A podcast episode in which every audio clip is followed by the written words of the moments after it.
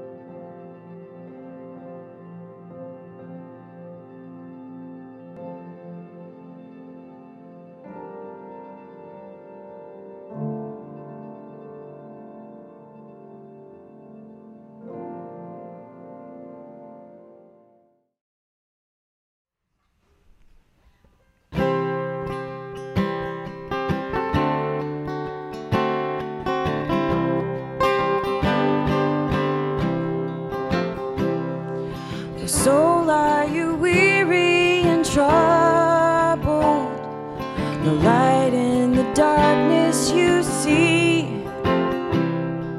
There's light for a look at the Savior, the life more.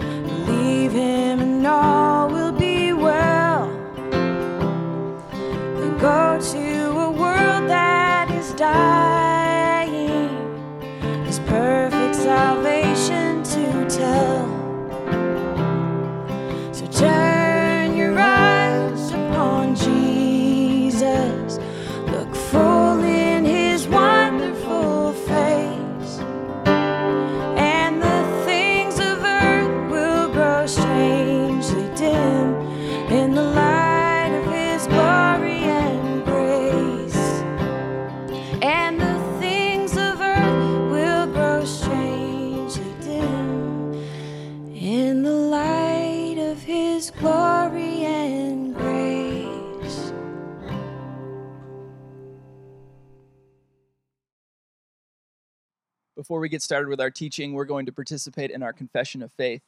Uh, this is an open declaration of the kind of faith and really the kind of people uh, that we want to be. And so I'll say this confession of faith and then I'll pray for us. Gather, this is the faith we are seeking.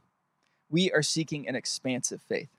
We believe our theological system should always be growing wider and including more. We are seeking a faith rooted in the person and the practice of Jesus. We believe Jesus is God and is worthy of our worship and our imitation. We are seeking a faith built on a foundation of theological minimalism. We believe in holding tight to the first things of faith and living open handed with the rest. We are seeking a faith marked by curiosity. We believe we should always have more questions than we do answers. And we are seeking a faith filled with compassion. We believe our beliefs are never more important than the person right in front of us. So, gather, as we prepare to open the scriptures, let's pray together. God, we are here as seekers, not seeking answers, but seeking wisdom, not seeking doctrine, but seeking a way of life inspired by the radical love of Jesus Christ. Amen. Well, it is good to be with you today teaching. Uh, I didn't preach for four weeks. Uh, that's the longest I've been away uh, from this uh, stool for three years. And uh, this Sunday also marks three years since the very beginning of our community, since uh, the church's very first Sunday in this space. It also marks two years uh, since our first online liturgy, since the beginning of the pandemic. And so I think what I'm trying to say is that it's just really good to be here. It's just really good to be here and to be doing this with you. So thank you for being here with me. So today is the third Sunday of Lent, and this uh, Lenten season, we're having a conversation as a community about moving from fear to love. The, the Lenten season is ultimately a really human season. It's a season about our humanity. And to know love is to be fully human. I'm going to say it again. To know love is to be fully human. This is our Lenten journey. to know love, and to be fully human, fully alive, finally, our fullest, our truest selves. And so today we're going to have a conversation about moving from fear because fear says there's never enough, but love trusts abundance. Fear says there's never enough, but love trusts abundance. Or the voice of fear speaks scarcity over us, tells us to pursue more and more and more. Fear tells us this lie that we aren't enough, that we can't do enough, that we can't earn enough, that we'll never achieve enough. Right? You know this story. You know this story that you should just do more and more and more and more and more. Me too. But love trusts abundance. And I like this word abundance, uh, but I know it might come uh, with some kind of religious baggage for some of you. So sometimes if uh, there's a, a, preacher holding a microphone talking about abundance, uh, people's mind immediately clicks into like a he's about to ask me for money and tell me that if I give money, then I'll get more money. Right? I'm not. I'm not uh, talking about some uh, version of like righteous gemstones here. When I say abundance, I just mean um, there is plenty. There's plenty. Love trusts that there's plenty, that there's enough. Not opulence, plenty. Right? No, not an endless pursuit of more. There's just already enough. Right? The voice of love invites us to trust that we already have everything we need. Right? There's a really interesting parable that Jesus tells uh, in, Matthew chapter 20 that I think can help us frame uh, these ideas this idea of scarcity and abundance and enoughness. Let, us read this together. It's a long one. So it's Matthew 21 through 16. So just, just stay with me. This is what it says For the kingdom of heaven is like a landowner who went out early in the morning to hire workers for his vineyard. The landowner agreed to pay them a denarius for the day and sent them into his vineyard. About nine in the morning, the landowner went out and saw others standing in the marketplace doing nothing. He told them, You also go and work in my vineyard, and I'll pay you whatever is right. So they went. He went out again about noon and about three in the afternoon did the same thing. And then about five in the afternoon, he went out and found still others standing around. And he asked them, Why have you been standing here all day doing nothing? Because no one has hired us, they answered. So he said to them, You also go work in my vineyard. And when evening came, the owner of the vineyard said to his foreman, Call the workers and pay them their wages, beginning with the last ones hired, going on to the first. The workers who were hired about five in the afternoon came and received a denarius. So when those came who were hired first, they expected to receive more. But each of them also received a denarius. When they received it, they began to grumble against the landowner. These who were hired last only worked for one hour, they said, and you have made them equal to us who have borne the burden of work in the heat of the day. But he answered one of them, I'm not being unfair to you. Didn't you agree to work for this denarius? Take your pay and go. I want to give I want to give the one who was hired last the same as I gave you. Don't I have the right to do what I want with my money? Or are you envious because I am generous? Verse 16. So the last will be first, and the first will be last. Because it's a long story, but I, I think you get it. This is what Jesus says. The kingdom of God is like this a landowner who pays the workers the same no matter how much they work. That's what the kingdom of God is like a landowner who pays the workers the same no matter how much they work, okay? So I think what's happening here is that in this parable, Jesus is challenging our typical deservedness framework. And here's what I mean by that we live inside this framework where we're able to decide who or what is deserving or undeserving. Right? We use this kind of equation or formula or framework all day long to determine who in our life is deserving or undeserving. Are you uh, deserving to make this complaint at work? Are you deserving to have what you have or not have what you don't have? And I think the formula we use all day long is something like time spent plus right action equals deservedness. Right? So if you spend a lot of time working at something and you make the right decisions, then you deserve it. Right? If you take out one of these things, right? We don't like uh, people who are an instant success we immediately think you don't deserve that. Doesn't matter how hard they worked, what decisions they made. If you don't spend a lot of time at something, if you haven't thought it over, if you come to a hasty decision, you don't deserve it. Or uh, if you don't if you don't behave with right action. So if you don't work hard, if you don't do the right things, if you don't make the, the right decisions, which by the way, the right things, the right decisions, the right action, uh, we're usually the arbiter of other people, whether they are making the right decisions, right? We get to decide. But, but we fit people inside this formula all day long. Have you worked the right amount and made the right decisions? Well, then maybe you're deserving but I'll get to decide. And that's what the workers are doing here. So it says in verse 12, it says uh, the, the, the workers who got there first started to grumble against the landowner. Of course they would. They grumbled and, and they said the people hired last got paid the same as us. They're using this deservedness formula to say we put in the time and we worked in the heat of the day. That's what it says. So we took, we worked all day and we worked hard. We deserve. And Jesus is challenging this deservedness framework that we use all day long. Jesus says that the kingdom of God doesn't operate on a deservedness framework. It's a belovedness framework. Right? Scarcity and deservedness work on the same zero sum equation, right? As if there isn't enough, as if someone might be getting uh, what belongs to you as if if someone gets more you get less as if there's not infinite love and attention and grace and kindness and resources available for everyone. And we live inside this world of scarcity that tells us to walk around and claim as deserving or undeserving to make sure that no one gets what's ours. And so we walk around and we use our little equation and we say deserving deserving undeserving undeserving deserving deserving and I think what this parable teaches us, and this idea of abundance, that love speaks abundance over us, that instead of walking around using this formula to say, uh, to say deserving, undeserving, deserving, undeserving, that we might just look out at the world and claim it all as beloved, that there is plenty. Right? This is the journey from fear to love. Fear says, do the math. And love says, call it all beloved. And for many, if not most of us, our religion ha- has been built on a deservedness framework. We've been taught that we are undeserving. In fact, I have heard it in so many religious spaces. I've said it myself, and I'm sorry about it. I have said that you and I are actually deserving of an eternal hell, that that's what we deserve at our baseline to burn in hell forever. That's what we deserve. That's what I've said it. You've heard it.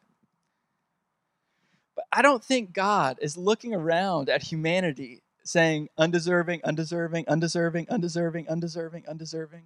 I don't think he's using the deservedness framework at all. That's what Matthew 20 seems to say. It seems as if God isn't saying deserving, undeserving, undeserving, undeserving, but God is just looking at you and saying, beloved, beloved, beloved. No framework, no math. There is no scarcity because there is no accounting no deservedness because no one is keeping score, only belovedness, no zero sum. Right? And this deservedness equation, it gets really obviously challenged uh, when you have a newborn, which, in case you didn't know, I have a newborn. Uh, Henry Baldwin Hilburn, he was born on 2 22 22, uh, and he has been a joy. But if you pull this formula back up and you say, okay, time spent plus right action, hard work, equals deservedness. Well, uh, Henry's been here about three and a half weeks. He hasn't been, he's an instant success. He hasn't put in a lot of time. And I'm going to be honest with you, he's not a very hard worker. He's kind of lazy. He sleeps a lot. At least during the day, he sleeps a lot. And we know kind of in, intuitively that for children, for babies, we wouldn't use a deservedness framework. No, no, they're kids. We don't say that for kids. No, kids, they're not deserving or undeserving. Babies, no, they're just beloved. We know that. We know that. And I think that's why so often in the Bible we get verses like this 1 John 3, verse 1 See what great love the Father has lavished on us, that we should be called the children of God. That God just calls us his kids because there is no scorekeeping, there is no accounting, there is no scarcity, just beloved, beloved, beloved, beloved. So, if we want to hear the voice of love that tells us that there is abundance, that there is plenty, that there is enoughness, we'll have to move from deservedness to belovedness. So, I wonder if you know that voice of scarcity, that voice of not enoughness. And I wonder if you use a deservedness framework. Or do you judge how deserving other people are for things they have or don't have. Maybe just think, maybe even big groups of people the poor, houseless, you see, the immigrants, the incarcerated, deserving, undeserving. Do you use that framework? And I wonder if that's how you think of God, that God uses a deservingness framework, deserving and undeserving. Do you think God has used that category for you? And how could you move from deservedness to belovedness? Maybe it just looks like this week just noticing when you're keeping score or doing the equation. Maybe just notice it. Maybe that's a good first step. Notice it, feel it, and heal it. That's a good first step. Just notice when you do the math. But I think Jesus is telling us that in the kingdom of God, there is no deserving or undeserving, no scarcity, no equation, no zero sum. There is abundance, there is plenty. So our call today is to move from deservedness to belovedness. There's this really popular phrase that Jesus uses in, in Luke 17. He says, uh, If you have faith the size of a mustard seed, you could uproot a tree and plant it in a sea. You've probably heard this faith the size of a mustard seed. And I used to think that we should evaluate our faith until it got as big a, a, as a mustard seed, that we needed to count it, measure it, so we knew if it was going to get to that size. But Jesus wasn't saying that. He's saying if you have even an unseeable faith, mustard seeds are tiny, they're unseeable, they're not noticeable. Jesus says you can have an unseeable faith, and it's enough. In other words, you already have everything you need. You already have everything you need. We don't measure, evaluate, or calculate. We trust that we have everything we need. Like the workers who got there first, they got everything they needed. And the workers that got there last, they got everything they needed. Like the boy who shows up in the crowd with two fish and five loaves, he already had everything he needed. A mustard seed, it's plenty, it's enough. We don't evaluate or calculate it, we don't measure it. No, no, no. You already have everything you need. And you, you have everything you need.